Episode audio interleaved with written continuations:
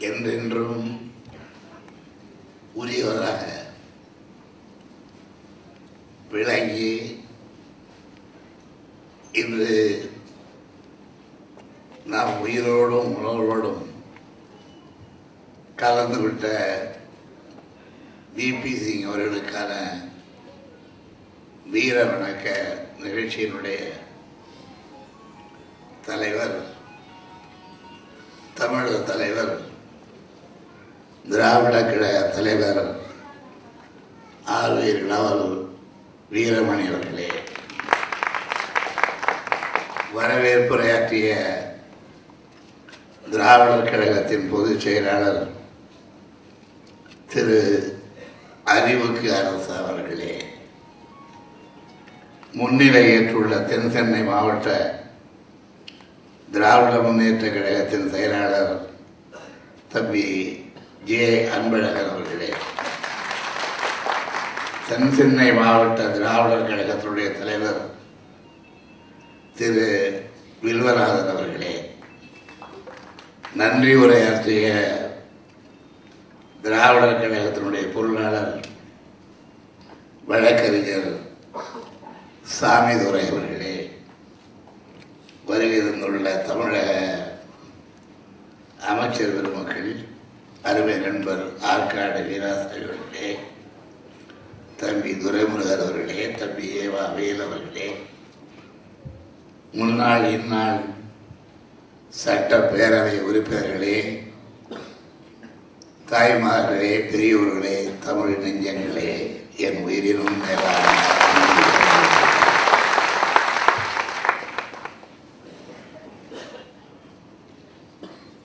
இப்படி ஒரு நாள் உருவாகும். அதில் நாம் கலந்து கொள்ள வேண்டிய நிலை ஏற்படும் என்று அந்த நிலையை எண்ணி எண்ணி நெஞ்சி விம்மிய மாதங்கள் கடந்து நாட்கள் ஓடி அது நடந்தே விட்டது என்ற முறையில் சமூக நீதி காவலர் இந்திய திருநாட்டினுடைய முன்னாள் பிரதமர் பிபி சிங் அவர்களை நாம் இழந்தே விட்டோம் அவரை படமாக இங்கே அலங்கரித்து வைத்திருக்கின்றோம் ஏனால் வீரமணியர்கள் குறிப்பிட்டதைப் போல் படமாக மாத்திரமல்ல ஒரு பாடமாகவும் விளங்குகிற காரணத்தால் அவரை குறித்து பேசுகிற நேரத்திலே நாம் கற்க வேண்டிய பாடங்கள் எவையவை என்பதை எடுத்துச் சொல்ல வேண்டிய இன்றியமையாமை நமக்கு ஏற்பட்டிருக்கிறது.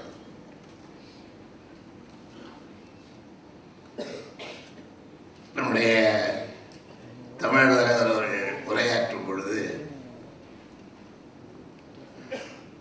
பிபிசி அவர்களுக்கும் எனக்கும் உள்ள தொடர்புகள் உறவுகள் நட்பின் ஆழம் இவற்றையெல்லாம் எண்ணி பார்த்து இவரை அழைத்து படத்தை திறந்து வைப்பதுதான் பொருத்தம் என்பதற்காக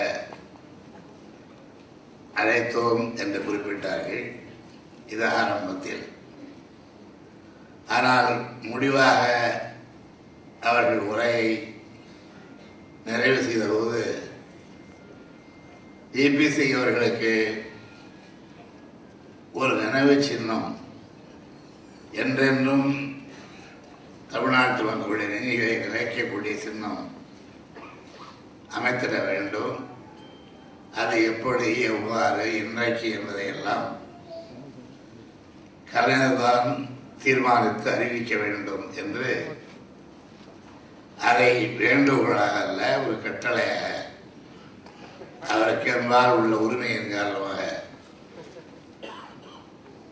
அந்த உரிமை இந்து நேர்ச்சி ஏற்பட்டதா என்றால் இல்லை. தந்தை பெரியார் வழிநின்று உழைக்கின்ற ஒரு அருமை தொண்டர் அவருடைய மாணவர் என்னுடைய நண்பர் என்பதால் மாத்திரமல்ல தந்தை பெரியாருக்கு பிறகு அவருடைய கொள்கைகளை எண்ணங்களை இன்றைக்கு காப்பாற்றி வருகின்ற அவருடைய உண்மையான வழித்தோன்றல் என்ற முறையில் இந்த ஆணையை எனக்கு பிறப்பித்திருக்கின்றார். இதை நான் இங்கேயே அறிவிப்பது என்னை பொறுத்தவரையில்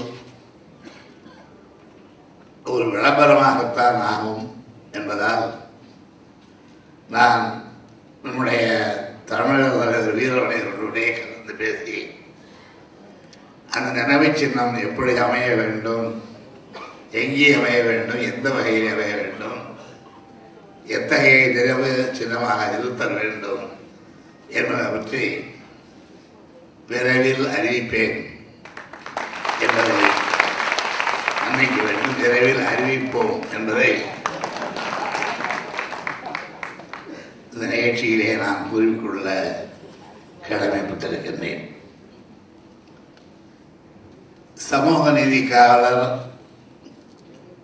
என்ற அந்த சொற்றொடர் இந்தியாவிலே இன்றைக்கு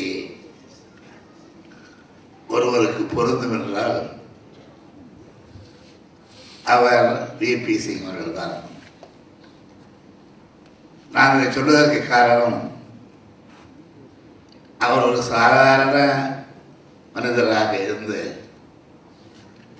பதவி பொறுப்புகளிலே இல்லாதவராக இருந்து தன்னுடைய தியாகத்தால் உழைப்பால் ஆற்றலால் சமூக நீதிக்கு பாடுபட்டிருப்பாரேயானால்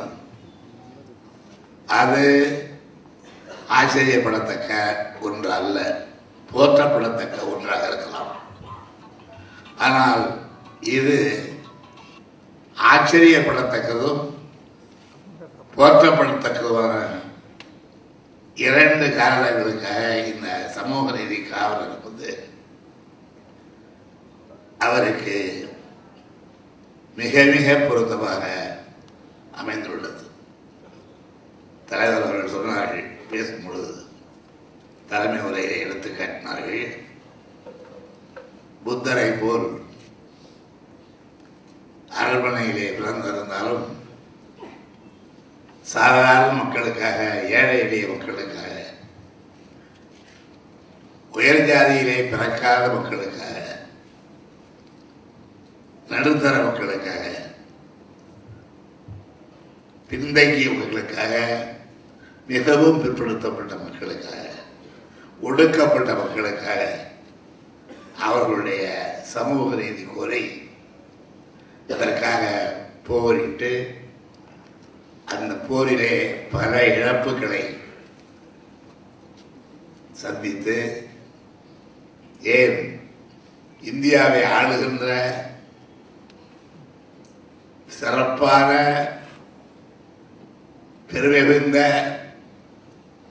அந்த நிலையை துறந்து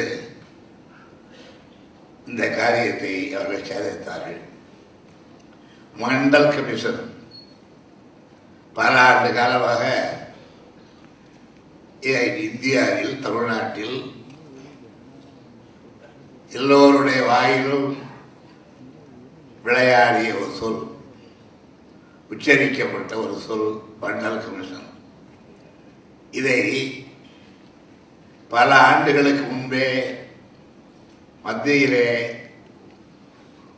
காங்கிரஸ் அரசு உருவாக்கியது என்றாலும் கூட அந்த பட்டல் குழு செய்த சிபாரிசுகளை பரிந்துரைகளை நடைமுறைப்படுத்துகின்ற காரியத்திலே இறங்காமல் மண்டல் கமிஷனை போட்டது காங்கிரஸ் என்றாலும் அதை கிடப்பிலே போட்டதும் காங்கிரஸ் தான் என்ற அளவிற்கு அதை கிடப்பிலே போட்டு வைத்தார்கள். அந்த ஆட்சியிலே கூட மத்தியிலே சில காலம் ஒரு அமைச்சர் பதவி வகித்து மிக பொறுப்பாக அமைச்சர் பதவி எல்லாம் வகித்து பின்னர் அந்த பொறுப்பிலே இருந்து விலகி வெளிவந்து ஒரு கட்சியை உருவாக்கி அந்த கட்சியின் சார்பிலும் தேர்தலில் போட்டியிட்டு அது பிறகு நம்மை போன்றவர்களுடைய தொடர்பெல்லாம் அவருக்கு ஏற்பட்டு அதன் காரணமாக மண்டல் கமிஷன் சிபாரிசுகளை பரிந்துரைகளை ஏறெடுத்து பார்த்து அவற்றை நிறைவேற்ற வேண்டும் என்கின்ற உயர்ந்த உள்ளத்தோடு அவர்கள் பணியாற்ற தொடங்கினார்கள். அப்படி பணியாற்றுவதற்கு ஒரு கிடைத்த பரிசு என்ன என்பதை நீங்கள் அறிவீர்கள். நம்முடைய தலைவர் தமிழர் தலைவர் அவர்கள் இங்கே எடுத்து விளக்கி இருக்கின்றார்கள். ஆயிரத்தி தொள்ளாயிரத்தி தொண்ணூறாம் ஆண்டில் அவர்கள் பதவியில் இருந்து விலக நேரிட்டது அதற்கான காரணத்தை தான் அப்பொழுது உங்களிடத்திலே சொன்னேன்.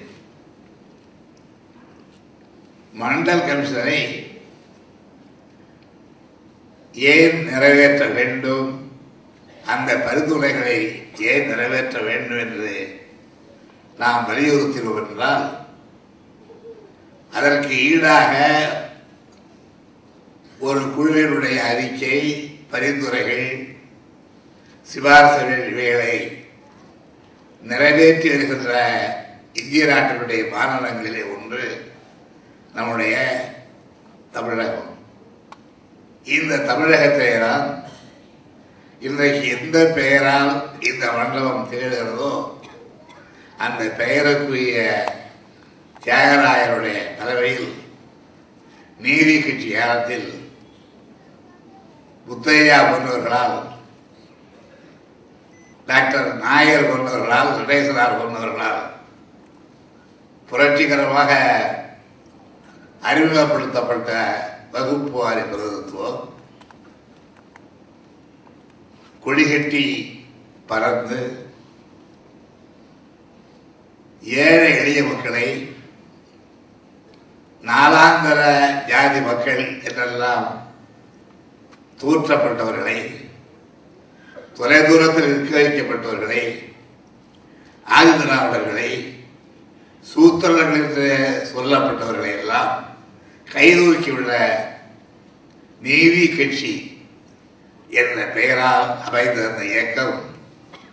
இந்த புரட்சியை டிபி சிங் நினைப்பதற்கு முன்பே சொல்ல போனால் அவர் பிறப்பதற்கு முன்பே அவர் பிறந்து பள்ளிக்கூடத்தில் படித்துக் கொண்டிருந்த காலத்திலேயே தமிழகத்தில் அந்த புரட்சியை ஏற்படுத்திய பெருமை இந்த மண்டபத்தினுடைய பெயருக்கு உரியவர் யாரோ? அவருக்கு அவருக்கு ஆதரவாக இருந்து அவரை மேலும் மேலும் ஊக்கப்படுத்தி அவரை போன்றவர்களை எல்லாம் முன்னிறுத்தி அவர்களால் சூத்திர பட்டத்துக்கு உரியவர்கள் என்று ஒதுக்கப்பட்ட மக்களுக்கு உயர் பதவிகளையும் உயர் நிலையையும் ஏற்படுத்திய அந்த பெருமை அவர்கள் சொன்னார்களே பாராளுமன்றத்தில். ஒரு பெயரை டிபி சிங் சொன்னார் என்று. அந்த பெயருக்குரிய நம்முடைய தந்தை பெரியார் அவர்களால் இன்றைக்கு நாம் அந்த மகிழ்ச்சி கடலிலே ஆழ்ந்திருக்கின்றோம். நமக்கு கிடைத்திருப்பது காந்தியடிகளால் அல்லது அவருடைய தளபதிகளால் அவருடைய தொண்டர்களால் இந்த மண்ணுக்கு சுதந்திரம் கிடைத்தது என்னாலும் கூட மண்ணுக்கு கிடைத்த சுதந்திரத்தை விட மேலான சுதந்திரமாக நம்முடைய உரிமைகளுக்கு மரியாதைக்கு நம்முடைய இனத்திற்கு கிடைத்த சுதந்திரம் அதுதான் சுயமரியாதையாக நாம் நடத்தப்பட்ட சுதந்திரம் இருக்கிறதே. அந்த சுதந்திரத்துக்கு காரணகர்த்தா தந்தை பெரியார். அந்த பெரியாருடைய மாணவர்கள் எல்லாம் நாங்கள். அவருடைய தளபதிகள் தான் நாங்கள் என்பதை அறிந்து கொண்ட விபி சிங் அவர்கள் இவர்களுடைய துணையோடு நாம் நம்முடைய லட்சியத்தை குறிக்கோளை இந்த பிரதமர் பதவி காலத்திலே நிறைவேற்றலாம் என்று நம்பிக்கை கொண்டார்கள். அந்த நம்பிக்கை வீழ்போகவில்லை. ஆயிரத்தி தொள்ளாயிரத்தி தொண்ணூத்தாறாம் ஆண்டு வாக்கில் அவர்கள் மண்டல கமிஷன் பரிந்துரையை வெளியிட்டு ஆணை பிறப்பித்து இதை நாடு ஏற்றுக்கொள்ள வேண்டும் என்று கூறிய போது எத்தகைய புரட்சிகள் எல்லாம் நடைபெற்றன? எத்தனை பேர் தீக்குளித்தார்கள் மன்னிக்க வேண்டும். தீக்குளிக்க வைக்கப்பட்டார்கள். எத்தனை மாணவர்களை அந்த போராட்டத்தில் ஈடுபடுத்தினார்கள்? யார் அந்த மாணவர்கள்? உயிரபுரத்தில் பிறந்த மாணவர்கள் அக்ரஹாரத்து பிள்ளைகள் ஆரியர் வீட்டு பிள்ளைகள் பிராமண வீட்டு பிள்ளைகள் உயர்ஜாதிக்காரருடைய வீட்டு பிள்ளைகள் நடுத்தர மக்களால் ஏழை எளிய மக்களால் சூத்திரர்கள் என்று சொல்லப்பட்ட மக்களால் இந்த மண்டல கமிஷனுக்கு ஒரு சிறப்பு வந்துவிடக்கூடாது மண்டல கமிஷன் அவர்களுக்கு ஒரு ஆறுதலாக அவர்களை தூக்கி விடுகின்ற கருவியாக ஆகிவிடக்கூடாது என்பதற்காக என்பதற்காக சிங் அவர்கள் கொண்டு வந்த அந்த ஆணையை எதிர்த்து பெரும் புரட்சியை வண்டவலத்திலே நடைபெற்றது. அந்த புரட்சி நடைபெற்றதன் காரணமாக ஏபிசிங் அவர்கள் தன்னுடைய பதவியை தூக்கி தூக்கி எறிந்துவிட்டு வெளிப்பட்டார்கள். அப்படி வெளிப்பட்ட போது அவருக்கு இந்தியாவிலே முதல் முதலாக அவரை வரவேற்று வர்ணிக்க வேண்டும். சிவப்பு கும்பல வரவேற்பு கொடுத்து அவரை வரவேற்றது திராவிட முன்னேற்ற கழகம் திராவிட இயக்கம் என்பதை நீங்கள் மறந்துவிடக்கூடாது அவர் அதை அடைந்த மகிழ்ச்சி இருக்கிறதே இது சாதாரணம் அல்ல. அவர்கள் சென்னையிலே வந்து விமானத்தில் இருந்து இறங்கிய போதும் சரி பிறகு தமிழகம் முழுதும் அவரோடு நாங்கள் இணைந்து தூத்துக்குடி வரையில் கன்னியாகுமரி வரையிலே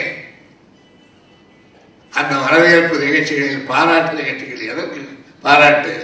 அவர் பிரதமராக ஆகிவிட்டார் என்பதற்காக பாராட்டு அல்ல.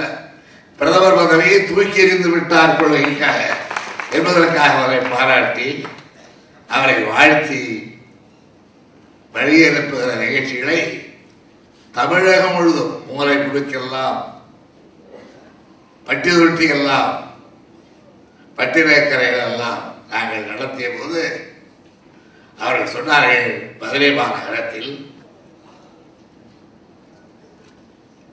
ஒரு விழாவிலே சொன்னார்கள் இரவு மூன்று மணி. நாங்கள் மதுரைக்கு போய் சேரும் பொழுது.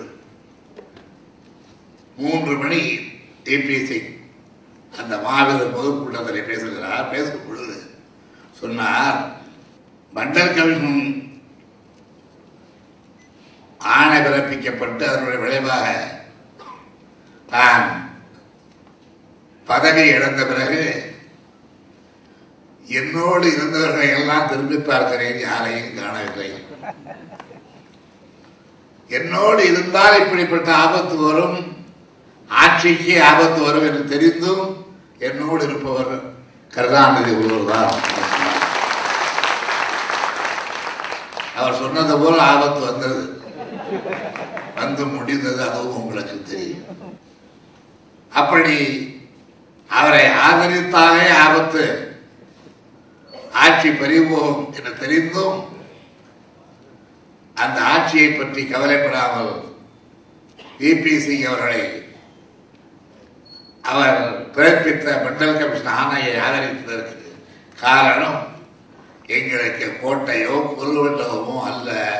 கோலோச்சுவது அல்ல பெரிது. கொள்கைதான் பெரிது என்பதற்காகத்தான் அன்றைக்கே ஏபிசி அவர்களுக்கு பெரும் வரவேற்பு இங்கே அளித்தோம். சில பேர் கூட நான் அனுபவப்படுத்த விரும்பவில்லை. பிபிசிக்கு வந்தால் அவர் முகத்தில் யாரும் முழிக்காதீர்கள்.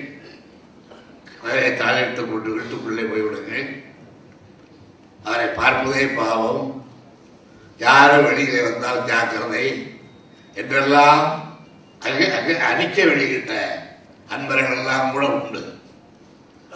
அதையும் மீறி ஆயிரக்கணக்கில் பல்லாயிரக்கணக்கில் லட்சக்கணக்கில் தமிழ்நாட்டு மக்கள் அந்த மாமனிதரை அந்த அதிசயமான விடுதலை அந்த வீரமிக்க விடுதலை அந்த சுயமரியாதை சுடரை அந்த பெரியாருடைய பெரியாரை பார்க்காமலே பெரியாருடைய கொள்கைகளை பின்பற்றிய அந்த பெருந்தகையை காண நாடே படையெடுத்தது. சென்னையில் இருந்து குமரிமலை வரையிலே லட்சக்கணக்கான மக்கள் வரிசை வரிசையாக நின்று அவரை வரவேற்றார்கள் அந்த நேரத்தில்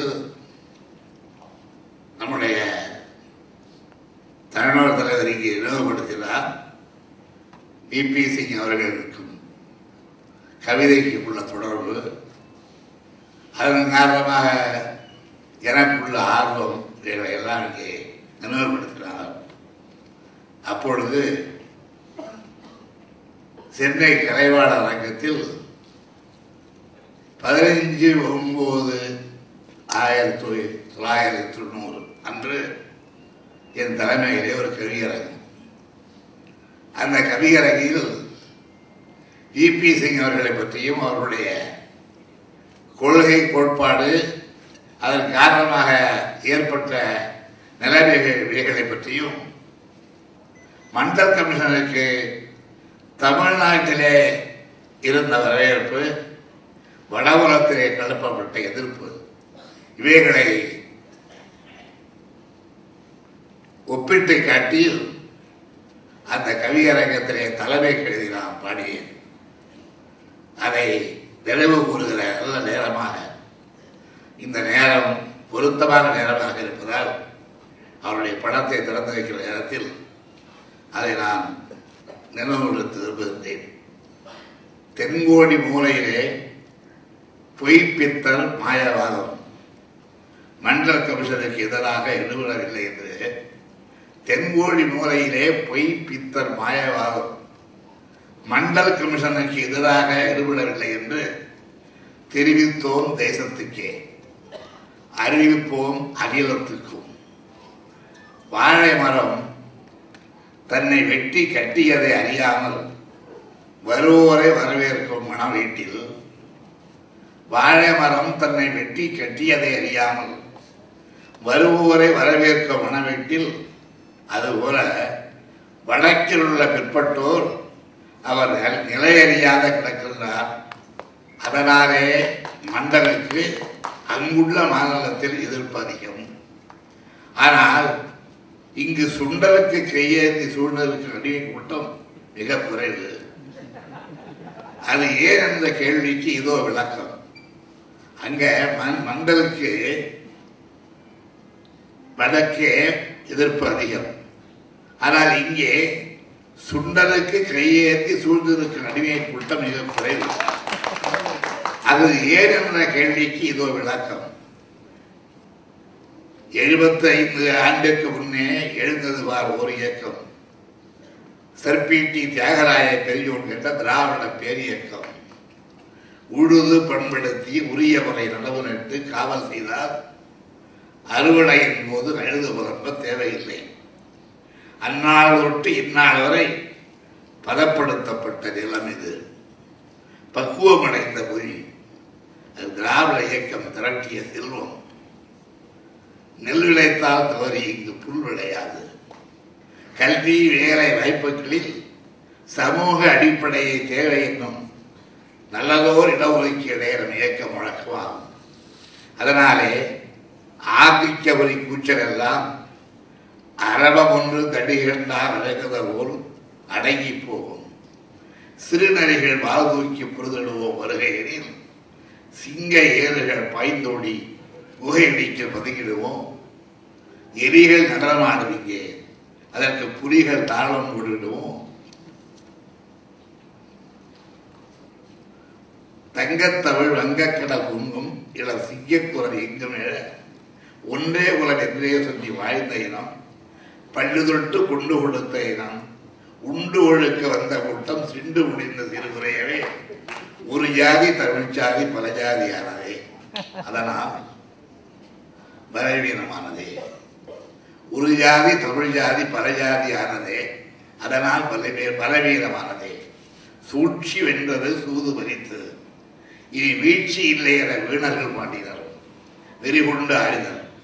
அறிவார் கல்வியில் அரசு பணிகளில் பதுக்கிய இடமெல்லாம் நம்மதே தம்மதே என்று வதக்கியே பிறரது வாழ்வினை பதித்த ஒரு பிரிவு மக்களிடம் போர் உரிய தயங்கியதால் செதுக்கிய சிலைகளாய் செயலற்று கிடந்தோம் என்று நடக்கும் இருளை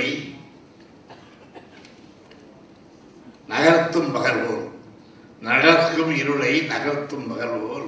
நாடு வந்தது கோளும் தொலைத்தது ஒதுக்கியே தீர்வது ஒதுக்கப்பட்டோருக்கு இடஒதுக்கீடுகிற எதிர்நீச்சல் போற்று எழுதுகிறது பெரியார் திராவிட தென்னக மயக்கம் தீக்க உறைந்தது தேட கிடைக்காத திரளமுதாய் தேமதுர கீதை இசையாய் தேன்பாகும் திறமாகவும் இழந்ததொரு திவிட்டான இருந்தாய் திக்கத்து மக்களுக்கு திசை காட்டும் நில ஒளியாய்.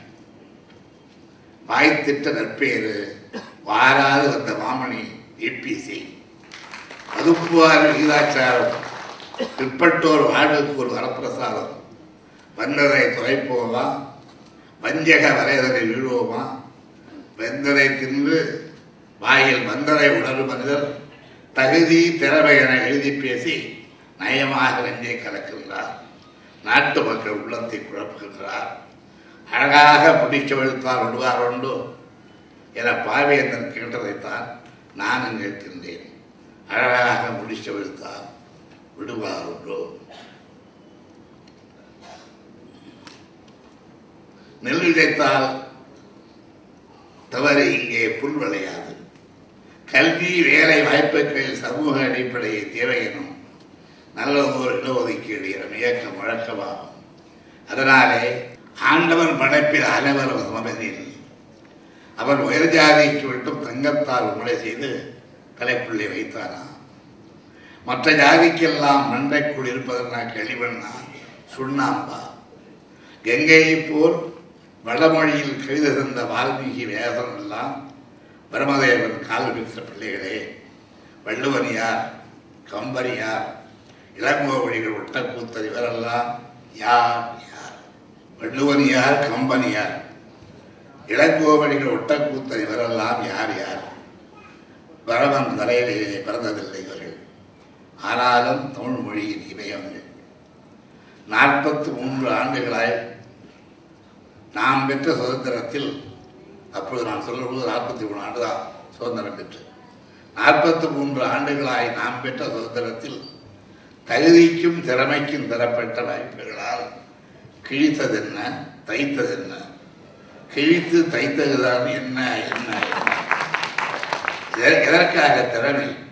அது தேவையா என்று நாம் என்றுமே கேட்டதில்லை. ஆனால் ஏகலைவன் வித்தகர்க்க எந்த சாத்திரமும் அனுமதிக்கவில்லை. அவன் வில்லில் விஜயனை வில்வான் என்று கட்டை விரலை காணிக்காக பெற்றது என்ன நியாயம்? தவம் செய்தான் சமூக சூத்திரன் தகுதி அவனுக்கு ஏது இறச்சி அவன் தலைவெட்டி சாய்த்த கதை ராமபுராண வரலாறு கெட்ட விதலோ தலையோ காணிக்கையாக இந்நாளில் எவனும் கேட்டால் பட்டை உரியும். சுடுகாட்டில் அவன் கட்டை வையும் என்ன இது இன்றைக்கு இல்லாத வெப்பம் தலைவர் கவிதையிலே என கேட்க தோன்றுகிறதா? பிறகு என்ன?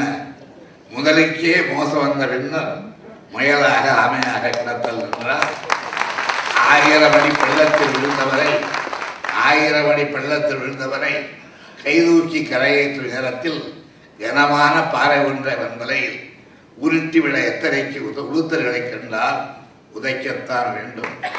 ஓட ஓட விரட்டத்தான் வேண்டும். ஆறிலும் சாவுதான் மூலிலும் சாவுதான். ஆனது ஆகட்டுமே இந்த ஆட்சிதான் போகட்டுமே.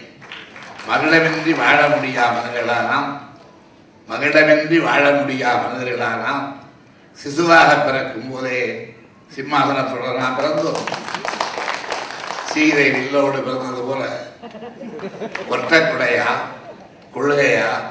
இது வேண்டுமெனில் கொள்கையை விட்டு பிழைக்க வேறு நபர் பாரும்போம் ஆட்சி வரும் போகும் வரும் போகும். ஐயா அண்ணா வகுத்த கொள்கை போகாது வாழும் நிலையாக. எனவே ஆட்சி இருப்பின இல்லாதிருப்பினும் தன்மானம் உயரத மதிப்போம். தமிழர் இனமான என்றுமே காப்போம். கொண்ட குறிக்கோளை பழித்து கண்டபடி பேசும் பறவைகளை பார்த்தால் போடா வெங்காயம் என்பார் பெரியார். கொண்ட குறிக்கோளை பழித்து கண்டபடி பேசும் பிறவைகளை பார்த்தால் போடா வெங்காயம் என்பார் பெரியார் கோபத்தில்.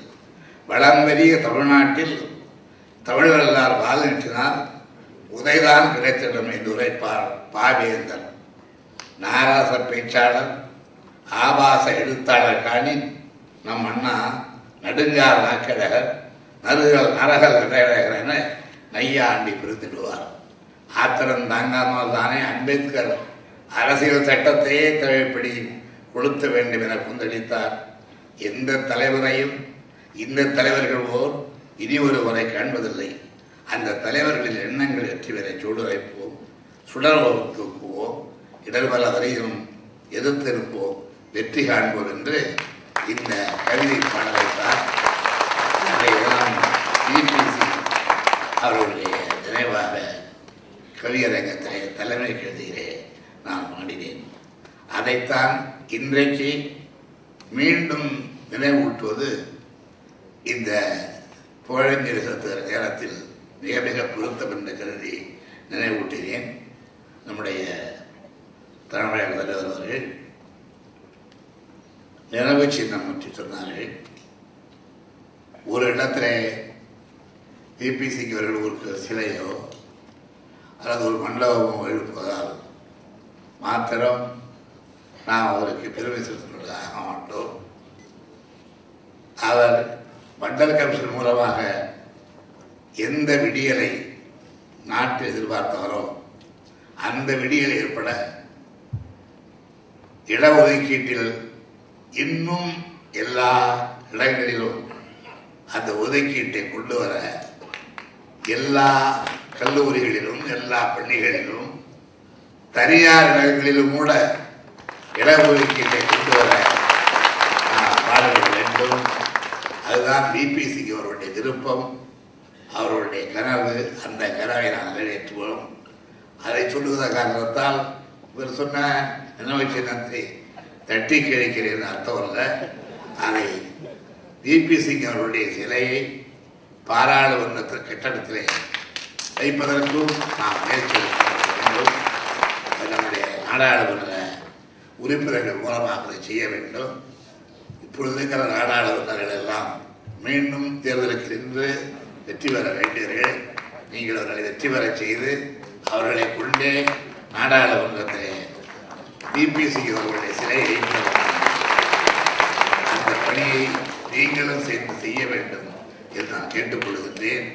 திராவிட முன்னேற்ற கழகம் திராவிடர் கழகம் இரண்டும் இணைந்து இன்றைக்கு இந்த நிகழ்ச்சியை நடத்துகிறது என்றால் சமுதாயத்துறையிலே இந்து நேரத்தில் என்றைக்குமே இது இரட்டை குழல் துப்பாக்கி என்று தேவையான அண்ணா சொன்னதை நான் நினைவுபடுத்தி அவருடைய புகழ் வாழ என்றென்றும் வாழ நிலைத்து வாழ நெடுங்கால வாழ என்று வாழ்த்தி இந்த அருமையான முயற்சியில் ஈடுபட்ட திராவிடர் கழக தோழர்களுக்கு திராவிடர் கழகத்தினுடைய அமைப்புக்கு திராவிடர் கழகத்தினுடைய செயல்களுக்கு இவர்களுக்கு ஒத்துழைப்பு நிலையை இந்த வட்டாரத்தில் திராவிட முன்னேற்ற கழகத்தினுடைய தோழர்களுக்கு